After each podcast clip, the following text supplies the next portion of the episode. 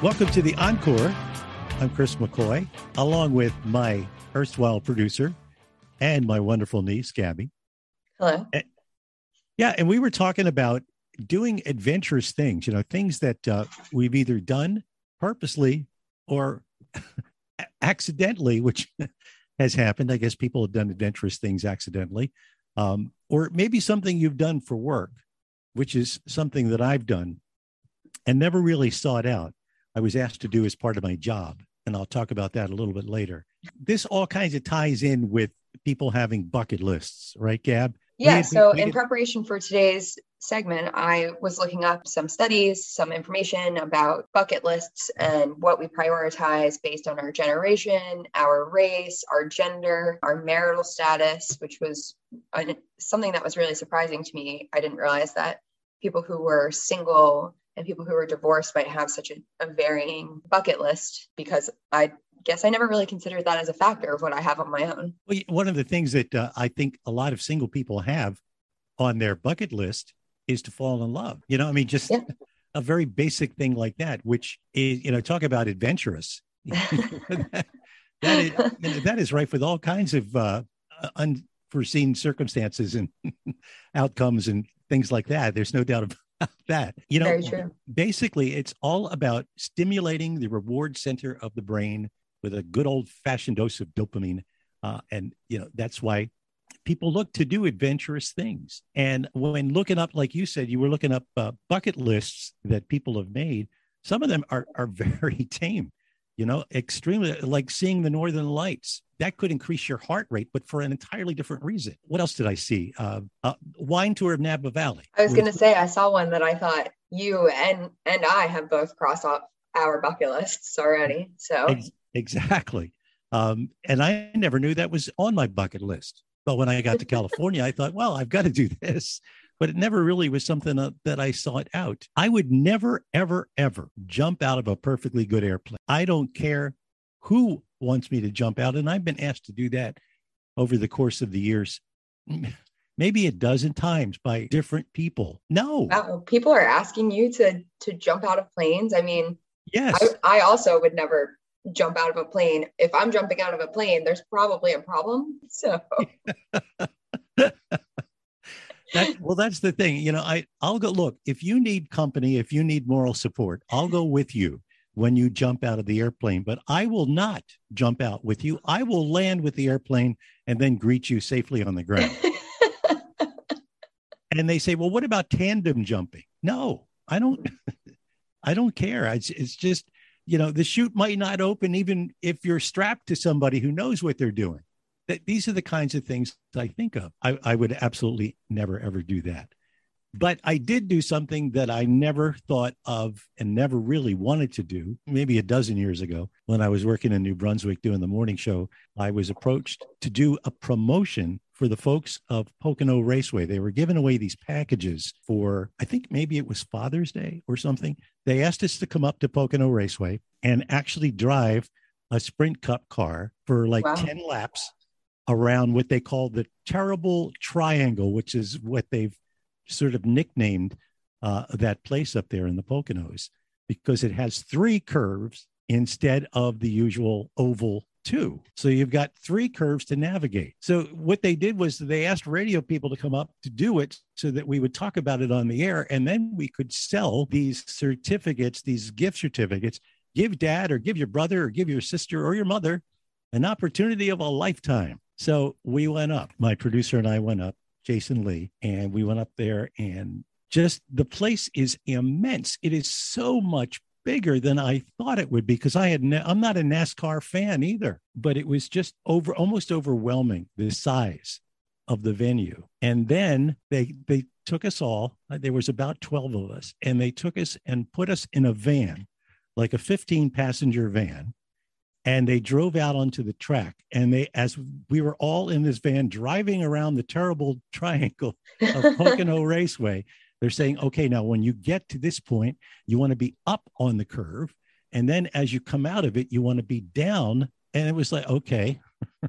And that, the other thing is that i didn't realize is the track goes like this. As it goes around a curve it goes like this. So as you enter the curve, you want to be on the top. And as you're coming out of the curve, you want to be down toward the bottom. Now, keep in mind, you're going almost 200 miles an hour while you're doing this. So anyway, they they gave us the option. They said that because all these cars were uh, standard transmissions, they said anyone here who doesn't know how to drive a stick, you can drive with one of our professional drivers in the driver's seat. I didn't even know they had a like a passenger seat uh, in these things, but they do. And my producer wanted to do it, but he couldn't drive a stick, and he wasn't allowed to go with me because I'm not a professional driver. Mm-hmm. So he drove with a professional driver, which I think his ordeal was even scarier than mine because this guy was doing a little bit over 200 miles around the track, miles an oh hour. God. I only got up to 180. I mean, that was it for me. And I was like white knuckle on the steering wheel the whole time. And you know, yeah. you're strapped in, you can't move your head, your helmet is strapped into the back. Actually, I think the scariest part of it was that there were 11 other people on the track who were driving as fast as I was. Oh, man. For the very first time in our lives.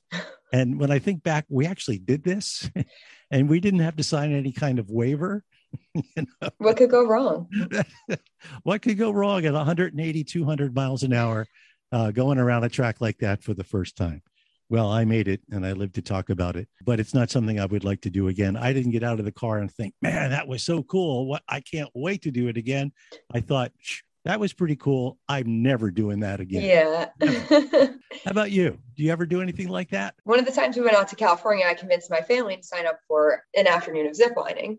Now, we were going to be able to do it in the redwood forest and we thought it was going to be really cool to kind of see the scenery as we went. And i remember being surprised that i was so gung-ho about it because i don't really like heights. I'm not i'm not afraid of them. I can do them but i'd rather be on the ground. So we the day comes and we get there and we climb up and we go on the first one which was like pretty not that far off the ground and it was fine. And i thought okay you know if that's all it is that's great. I'm this is going to be a lot of fun and then it just kept getting taller and taller. And the trees that we were standing on, because they had a circle deck, is like the best way I could describe it, um, around the trunk of the tree for all of us to stand. And we were all strapped in and everything, so it was it was completely safe. But the trees would start to shake a little bit, just because with all that weight on there and you know all the the different shifting around on the deck, it became a little less stable than I was hoping. And the guide looked at me and said, Well, if you don't want to look down because it's making you nervous, just hug the trunk of the tree. And before the words had even completely left his mouth, I was pretty much glued to that tree trunk, holding on for dear life. the nice thing was, though, when we did get done the entire thing, I remember looking back and being like, I would probably do that again, but I just can't do it again right now. I need to find my my legs back on the ground for a while. It was it was really cool and it the views ended up being just as fun and beautiful as we thought that they were going to be. But yeah, I think for the most part, if there's some heights involved, I try to spread those out so that I can uh, tackle them one at a time. Me too. Absolutely. My wife and I did that in St. Lucia when we were there, and it was such a kick. It was really, I, I'm not crazy about heights either, obviously, but uh, it was just so cool, just like zipping down over the canopy and going from like station to station, you know, hopping onto those little platforms that you're talking about. Uh, but when we did it, it was we were the only two on the platforms at any given time, aside from the assistant there who helped us like sort of get on it and you know pushed us off of it. Oh, we yeah, we were in a group of like ten plus the two guides, so there was there's a lot of people on the on those platforms. Yeah, yeah ziplining can be fun um, as, as long as you don't look down all the time. I guess it's fun. But how about running with the bulls in Pamplona, Spain? I mean, you know, have you ever? There's something else I just don't get. You know, I mean, really, what are the chances of being gored by a bull? Even if it's one time out of a hundred, that's way too much for me. I, I tend to trip a lot when I'm running, especially if I'm you know scared for my life speaking of things that uh, increase your heart rate in the next segment i'm going to be talking with with three people just can't wait to get at me. They are champing at the bit. They're my two brothers and my sister. And I'll talk to them next on the Encore. Okay, in the first episode, well, I introduced you to my two daughters and their husbands. And now I want to continue along the family theme here. It's my siblings today. My brother, Fran, John, and my sister, Marianne. Hi, guys. Good to see all of you. Hello. Good to see you Hey, too. well, Hail, hail, the McCoys are all here. Yeah.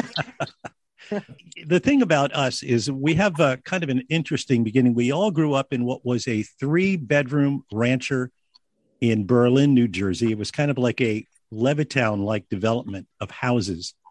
Every house was exactly the same. You walked in the front door and it was either turned to the left or turned to the right, but it, each house had three bedrooms, a kitchen, a living room, and that was it, and a bathroom, of course.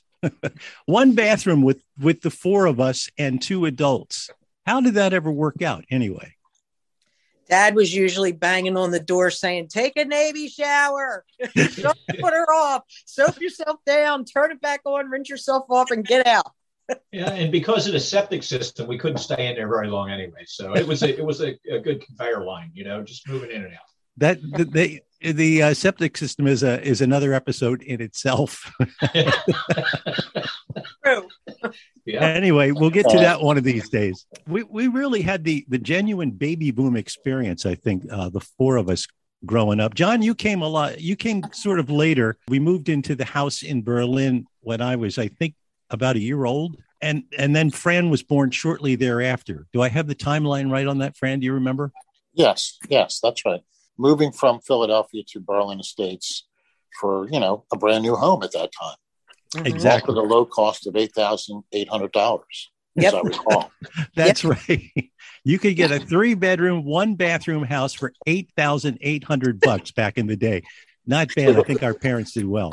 With Uh, a full, full estate of uh, one eighth of an acre of property, which was a, a great deal of property coming from a row home in the city for them. Exactly. And as I mentioned, it was the, sort of the baby boom experience that we all, all of the, uh, the the parents, the people, the adults moved into these houses because it was a brand new development post World War II baby boom, uh, and so that meant that we had lots of kids in the neighborhood our age, which was really a good experience for all of us, I think, anyway, because we had uh, lots to do. And this was, of course, in the days before being able to get online and spend your entire day in the house on computer or even in front of a television set for that matter because who wanted to watch soap operas with mom nobody right not true. even mom, I don't think.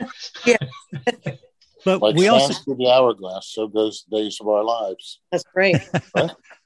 But we Yep. also had the another experience that most most of our friends didn't have and that was we had our maternal grandparents move into the house right next door to us growing up we had mom and dad and as we called them nanny and pop pop and and I, this is kind of a sore spot because i know that the three of you all still resent me because i was the firstborn and therefore the favorite grandchild of You uh, were. That's true.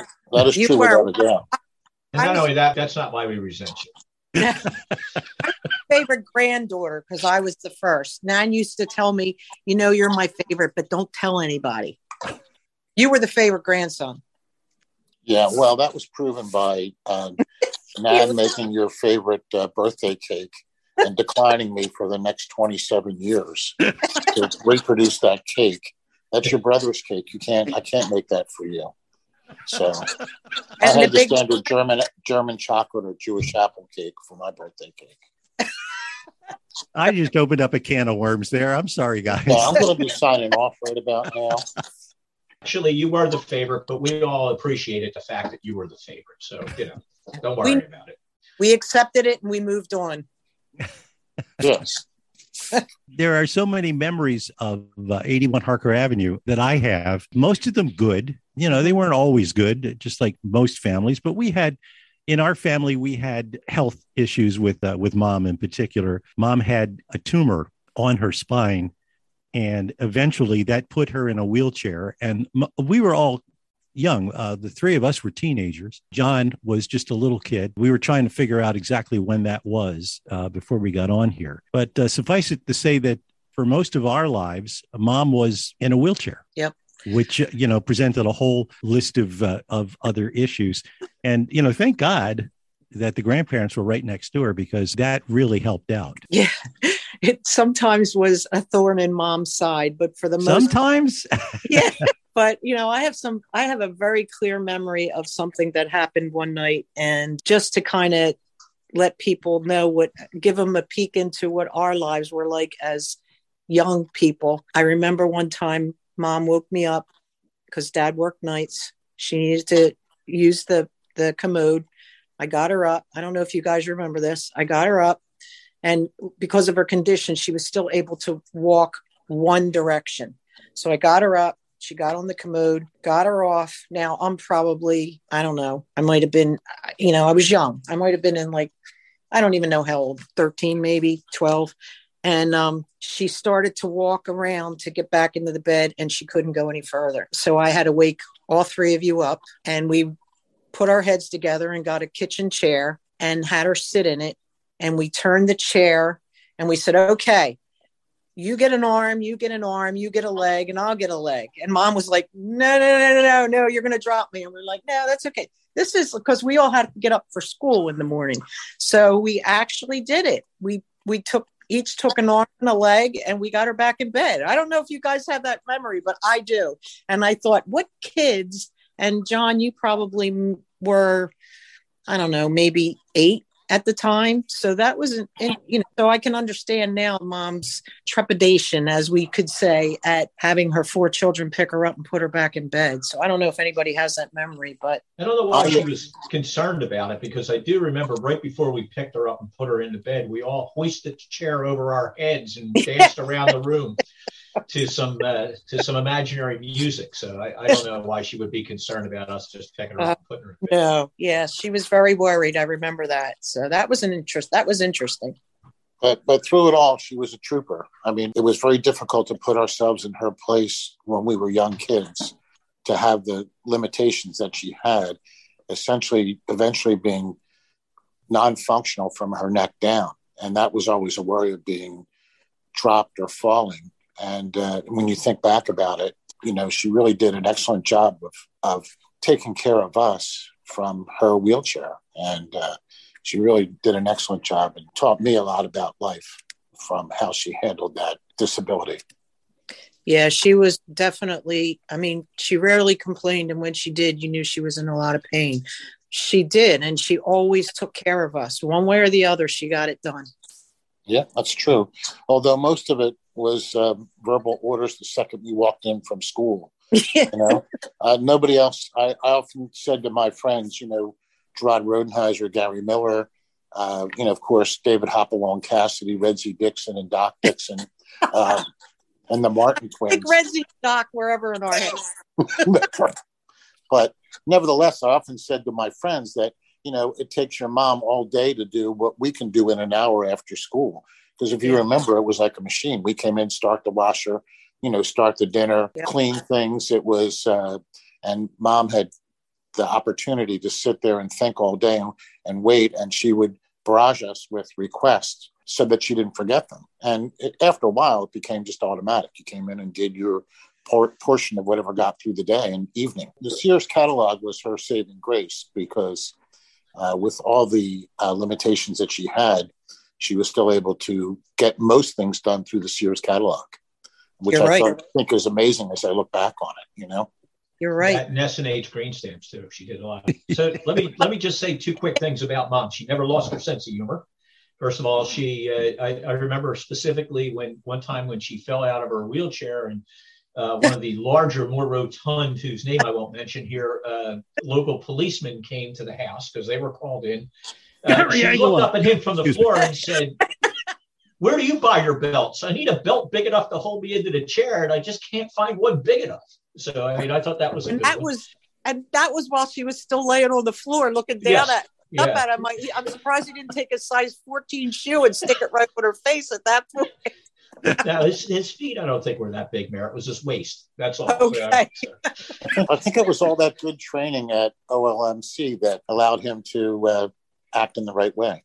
There you go. Yeah. there yes. you go. Yeah. One of the things that uh, I remember, Mary, you and I talking about quite a few times uh, over uh, the years was that it was just the three of us, Fran, me, and you. Mm-hmm. And then John came along, sort of, I don't know whether it was unexpected, whether he was a mistake, a happy mistake, of course. Uh, I'm not My quite birth sure. certificate says oops, by the way, just so you know. But I remember that Marianne, you got mad when when Oh. John was born. Well, let me tell you. Okay. See, I was five. We're five years apart. So I was five. And I remember being family down the street with 12 kids. And I remember I, at my age, thought that mom and dad could choose whatever sex they wanted the child to be. And when he was born, I was not happy. And I actually took a hammer to the the cabinets when Nan was out hanging wash in the kitchen. in the kitchen and beat the cabinets with a hammer. And when mom brought it, well, I don't know how I survived that, number one. But then when mom brought him home, I was outside and I can still remember her standing at the front door saying, Come in and see your little brother. And I was like, No, I'm not coming in. I don't want to see him. So the only time that I finally you know decided that i loved him was when um, i had a dream that fran accidentally strangled him to death That was just a week ago. So we know now that it took you all this time. I'm telling you, I had that dream. It's still so vivid in my mind, but I remember that. And like it was yesterday. And then I ran to the crib and he was alive. And I was like, okay, I guess we'll, I guess I'll, I'll learn Bury to the like. hatchet. Meanwhile, you were the one who was taking a hammer to the kitchen cabinetry. um, and I just have a question, Mayor. Was that before or after the baloney on the wall? You- Yeah. you were going to say that. I think that was after because they had just wallpapered the, the living room. And I just was curious to see if bologna would stick to the wall. And I must tell you, it does. But it also leaves a very nice round grease stain Well, yeah, but in th- the wallpaper. that was the all beef bologna. That was Yeah. because it was a little oilier than yeah. Yeah. And Dad all, was all beef. yes, so that's my that's my um things that I did. Yes. you know that baloney that baloney stain stayed on because they had just wallpapered the living room. That wa- that bologna stain was there through most of our teenage years. I could You still what? remember where I put it. That's the thing. I I don't know. I was curious. I thought this was about Chris, not about me. No, no, no. It's about all of us, really. Oh. It- you know, uh, come on, really. I don't know about you guys. but I could still, in my mind, go through the entire block and know who lived where. Of course, because that was our world back then. Yeah, it was like the Wonder Years. Do you remember? excuse me, John doesn't remember this, I don't think, but the three of us do. Uh, right next door to us, aside from our grandparents on the other side, was a dentist. Remember? Yes, A dentist yes. who had an office right there in the house. Wait, Yeah. who was that? Carmen's husband? Dr. No. Barrett? Remember Dr. Dr. Barrett, right? So and later on, by the way, just to just to elaborate on that, and I think you you three don't remember this because you were all out of the house by this point, but we had a motorcycle gang moved into that house next door to us. I don't know if you remember that. You for oh, real? Oh, I the. Warlocks lived No. there. Yes, they did. They lived there and they used to come up and there would be like 25 Harleys parked across the front of the, the property. And, you know, Mrs. dad would go out and offer them a beer. You know, it was, Mrs. Miller was rolling over in her grave. They were probably ruining her beautiful lawn. She, yeah, they, well, yeah, yeah, it was, but they didn't live there long. They were there about a year or so, but they, yeah, there was a, that Oh. gang that lived there for a while. I'm sorry, I missed that. That Yeah. I'm not. I remember those Yeah. summer nights with all the Harleys parked out there. The- God, yeah. Did they sit out in Pop's garage in in uh, chairs? In Did beach they? Uh, Yeah. Did they join with the banjo and you know the the comb with the plastic wrap on it or the Right. Yeah. it was? You know, that's funny that you say that because I, you know, one of my strongest memories was sitting in front of the garage every night. Nan would make sun tea on her back step throughout the day and make some kind of cake. And the neighbors coming over, kind of like the Stepford families when the neighborhood streetlights came on. But I, I do remember Pop teaching Michael and I his his number one love, which was the banjo. And nothing quite like a neighborhood sing along in the summer with Pop and uh, Chris and I playing Wayne Newton's uh, I Want Some Red Roses for a Blue Lady, and everyone singing along. Uh, that just, you know, that gives away the timeline, but we had some pretty good times there singing in the backyard with the neighbors. We did. And do you remember we used to sit on the roof on Friday nights and watch the uh, fireworks from Berlin Park? Oh yeah. Uh-huh. Those That's were the days today. Just will never understand how simple things were, but how good they were. That is Well, so know- true. That is Yeah. so true. I Yeah. often think that uh, thank goodness we don't have neighbors like us because the mod sound was always practicing in Nan and Pop's garage, and our volumes were always very high up. And I can't imagine as I look back how all the neighbors tolerated that. And You know what, Fran? I remember the mod sound. By the way, was Yeah. our little garage band. One of uh, one of the iterations of our garage band that we had over the years. But I remember the neighbors coming at down at the end of the driveway oh yeah, and just like watching and listening. I remember cars stopping on Harker Avenue, right, Uh, that's true. thinking, "God, what the hell is going on in there?" You know, Pop would chase them away. No. Kids would come by on their bicycles. Remember? Oh yeah, that was our biggest audience. yeah. I think that band ended when the mosquito spraying truck pulled up and backed into the driveway and sprayed it into the garage while you were playing, right? Isn't that how it all ended? hey, we had our priorities straight. Yeah, I remember everybody true. riding their bikes behind that mosquito truck. It's a wonder we're all still here. but everyone did it. It's everyone's life experience at that time. No matter Yeah. what town you lived in, when the mosquito truck came through, you were required to get on your bike as quickly as you could and ride through that that flume of um, Whatever Oh. it was. yeah DDT or whatever it was. And the thing was, is I don't ever remember the parents suggesting that we not do that. You know, it was like, oh, let them go. They're young. Let them go. They're having fun. I remember the town would announce when they were doing it, and I thought there was like an advisory to close your windows down for that time period, you know, to be safe. But then every kid in the neighborhood was riding their bike directly behind the truck as it sprayed. Back to the band though. So Chris, you played drums, right? And Yeah. Fran, you were on guitar. Is that correct? Yes. mhm, Who was the yes. bass player? Uh, that would be uh, Double B, right? Frank and Gerard, weren't they in it too? Well, Yeah, Frank was in it. Right.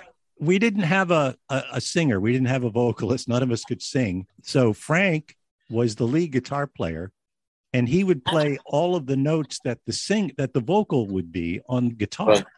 Until the mod sound morphed, uh, morphed into uh, the Chartreuse Lemonade Stand band. I remember Um, that. And then we had some, uh, and I still have one of our business cards Oh, from that time. And there was a uh, the name of a Gene on the card, and I can't recall who Gene was to save my life. So he was probably a short term member of the band just to get some business cards he could pass out to his friends and people at school. I do remember Gene. I think he signed a one day contract as a as a lead singer, but never showed up. And Oh, is uh, that what happened? Yeah. yeah. and of course we uh, we litigated that for uh, for for years afterwards. Uh, I, yeah, I, I know we're not supposed to mention last names, but it was Gene Simmons. Squad, you guys can say it. Yeah. Yeah. That's Yeah. before makeup was a thing for men. And remember, Uncle Bob used to get you guys little gigs at like ridiculous places, didn't he? When uh, Chris McCoy wanted to be his uh, dreamed of being a radio personality, our uncle was involved in the Lions Club, as I recall.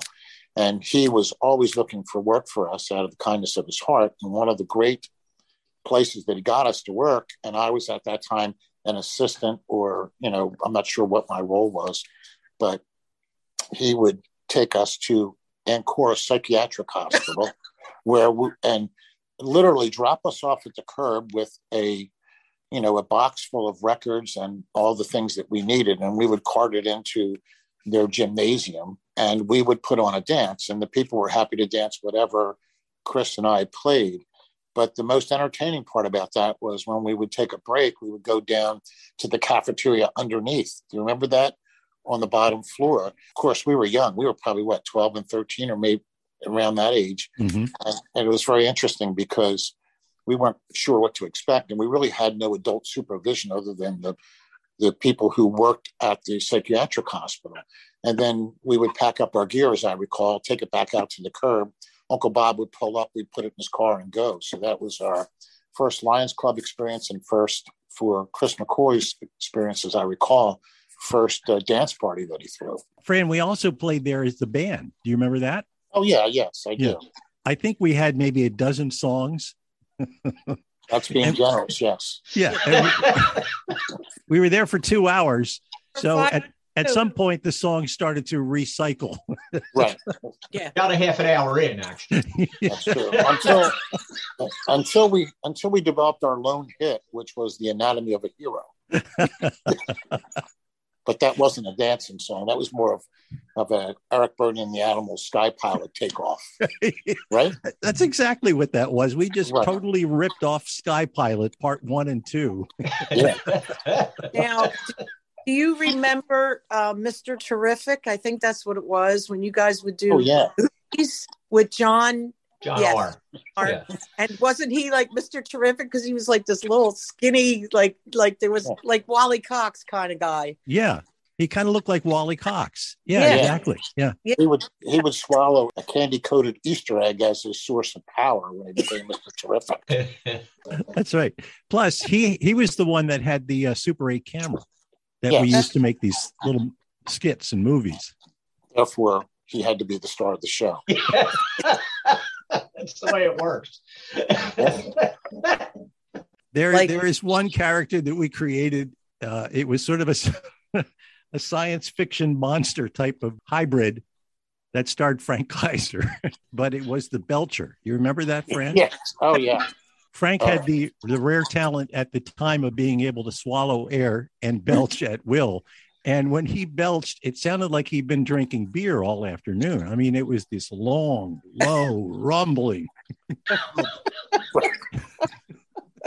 They were good times. I do remember them. So I guess John R kept them. Like you guys don't have them anymore. Like nobody. I have them. oh, you do? I have the Super 8 movies. I don't know how many I have of what you did, but I know that uh, they wound up in my possession. I still have them. Could you Really? digitize them and we could have a, a gathering some night to watch them? That It, was- I mean, I, it will only I- take 12 minutes. I, I see a Netflix special in in all of this. now, if only we could remember Gene's last name, because I think he made a, an appearance in one of them. You were a bit out of control as a kid. I needed to be. I couldn't get attention. The three of you were hogging it all up. John was legendary at Our Lady of Mount Carmel grade school Oh, gosh, in Berlin. yes. Fran, what, Fran, could you tell that story? You were actually Yeah. there. I had moved on to high school already. Yeah, I was in I was in seventh or eighth grade, and John did not want to go to school and refused to get on the school bus. And Sister Rosaria had, uh, who was our, the first grade teacher at our school, had a reputation that spread among every Catholic kid in the whole community, and it was fear. John had heard everyone speak of this for his whole, you know, his whole life up to this point, beginning first grade. And when John uh, was quite frightened by uh, Sister Rosaria. And uh, to, to make the story short, he- in her room, John was a little bit frightened. And as I recall, in his uh, fear, he kicked Sister Rosaria in the shin, which no one had ever done. And every, and every Catholic in the community figured he was going to go to limbo at the very least. Um, but at any rate, so I got a, a knock on the door in my classroom to come down and, and assist uh, Sister Rosaria with my brother. And when the person who came to the door to relay this message to our teacher uh, just said a little bit in a louder voice than they should have, his brother just kicked Sister Rosaria. And although the eighth grade uh, room was on the second floor, the opposite end of the building from the first grade room, I think it took me about 20 minutes to get there just because of fear. I figured he was too little to hit, so she would probably take it out on me but uh, it was quite the thing. And actually, she took it very well because I did ask her about that, you know, 30 years later. And she just thought that was a funny episode in her career that someone had the audacity to kick her. Fran is, is has that mostly correct, except it was about the third day of school, and I got on the bus, and I was a little out of control because I did not want to go. I had no interest in being in Sister Rosaria's class, and to the about the area of North Rose Lane and South Rose Lane, and uh, our bus safety was one Gary M. Yep. And he came back. He, he came back to where I was in the bus because I was making quite a stink about not wanting to go, and I slugged him in the head with my metal lunchbox. and the bus driver stopped the bus and threw me off, and also threw Fran off because mm-hmm. he was an older brother and he had to walk me home. And walk by walk me home, I mean he had to smack me in the back of the head every three steps, and you know do everything he could to make it obvious to me that I was making his life miserable. so we drove to the school. Fran went to, to his classroom and I got drug out of the car. I distinctly remember hanging on to both sides of the car. I got drug out, taken into the classroom. And when the door opened and I got shoved in, I walked in, threw my lunchbox across the room. All the little uh, first graders ducked. Sister Rosaria grabbed me to try to calm me down. I kicked her in the shins and ran over to the windows, jumped up on the radiator, and started banging on the window. And a little while later, Fran came down. He did an excellent job at calming me down, got me calmed down. I was sent down to Mother Superior, though, uh, and stood outside of her office and had to try to catch the ruler, which she was always very bad at missing your head and then blaming you. So you had to try to catch the ruler to make sure that you got hit properly and she wouldn't swing it again. Uh, so that, that's kind of how that story went. I'm sorry, it was a cross between uh, an episode of Cops in the parking lot of the school, and then it became The Graduate when you got inside. You know, yeah. standing up on the windowsill, banging on the windows. So, you know what? I, I I distinctly remember looking out my classroom window one time, and Aunt Margie was doing the same thing. Paul pulling him, trying to pull him out of the back seat, and he was doing the same thing that you, John. He was holding on to both both sides, you know, trying to keep himself in.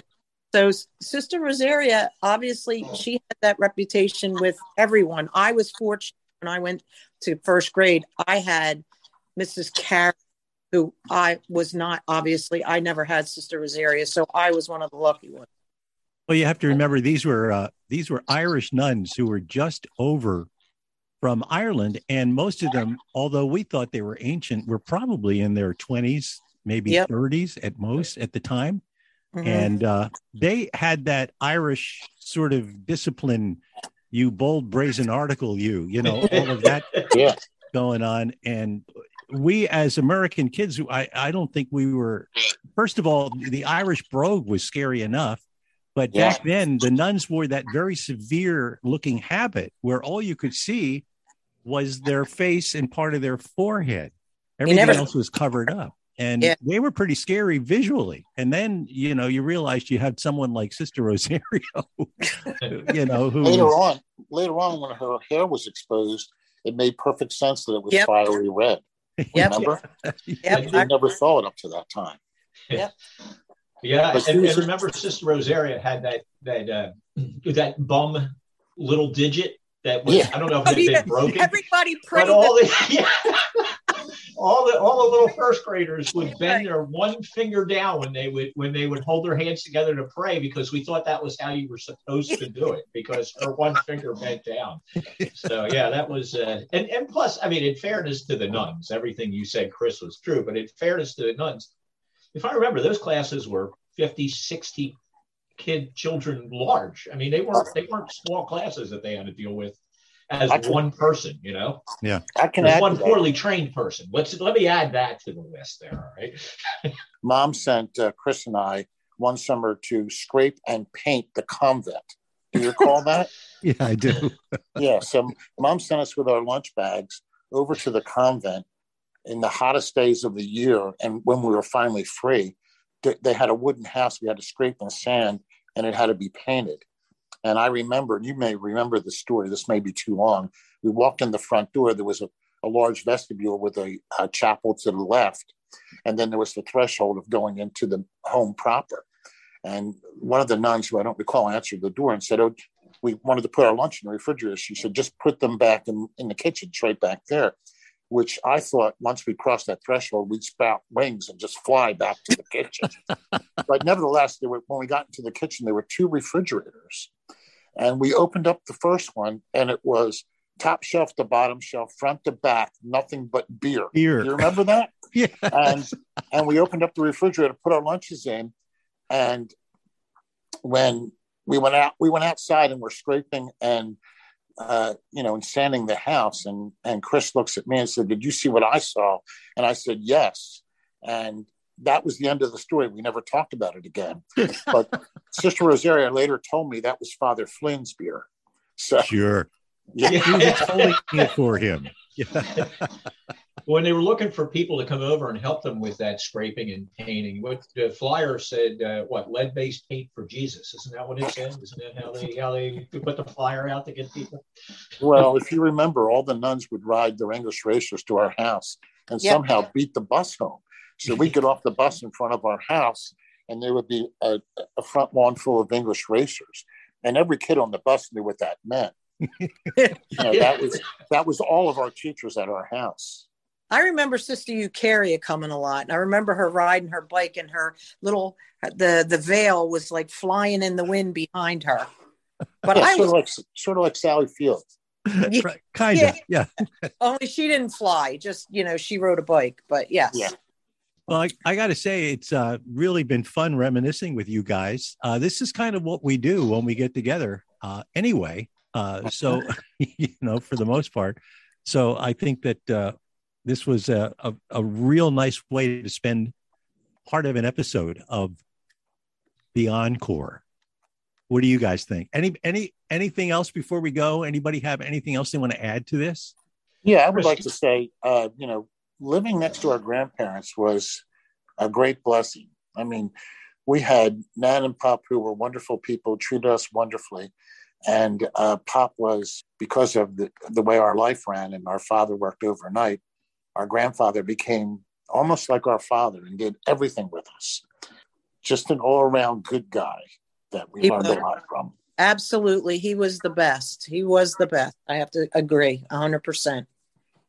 I certainly second that. Absolutely. You know, I remember so many, we had paper routes when we were kids, Fran and I, our grandfather, when it, when the weather was inclement at all, would, you know, pack us up in the car with our papers and uh, he'd drive us around and we'd deliver the papers uh, from the car so that, of course, we wouldn't get wet and catch our death of cold. I mean, that's just the kind of caring uh, grandfather that he was. You know, he uh, wanted to shield us from whatever what every other paper boy had to deal with on those bad weather days. Well, you know, I think I think that that Pop appreciated what we were going through as kids. That we had a lot of responsibility that was on our shoulders that most kids didn't have. So I mm-hmm. think he tried to make things as easy for us as possible. So I can remember, and I don't know why. I don't know, Fran, if you were in the car at this point, but Pop was we were delivering papers. I wasn't. I was just in the car for some reason. And I remember Oh. it was and he got out and all of a sudden he disappeared. And we were like, and all you could see were his boots sticking up. Yeah. Oh, yeah. Do you remember that? Yeah, And- I do. So I we made him go to the the doctor, and I'll never forget. And I was with him for some reason. I don't know. And when the doctor hit his knee, or before the doctor hit his knee, he like kicked his leg way out, and the doctor like Right. let's knock. And Pop was like laughing. He thought it was funny, but we thought maybe he had a concussion because he fell and hit his head. Yeah. He Yeah. slipped on the ice.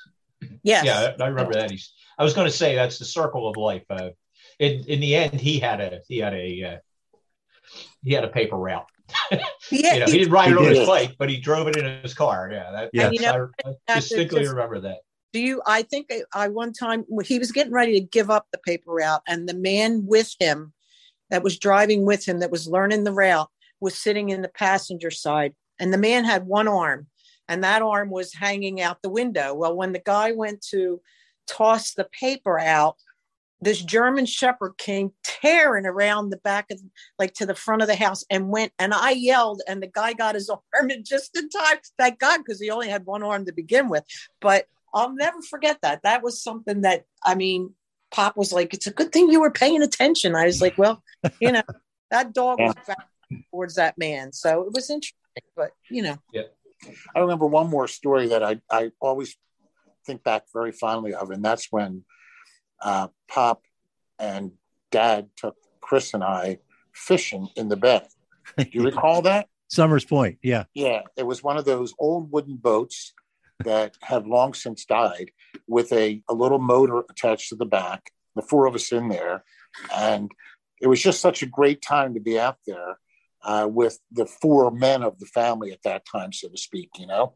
Right. And do you remember the fish that we most commonly caught that day? Of, of course, I had ne- I was horrified. I had never seen something called a sea robin before, yeah. and then there were blowfish too, right? Yeah, yeah. It was an ugly day at the fishery, that's for sure.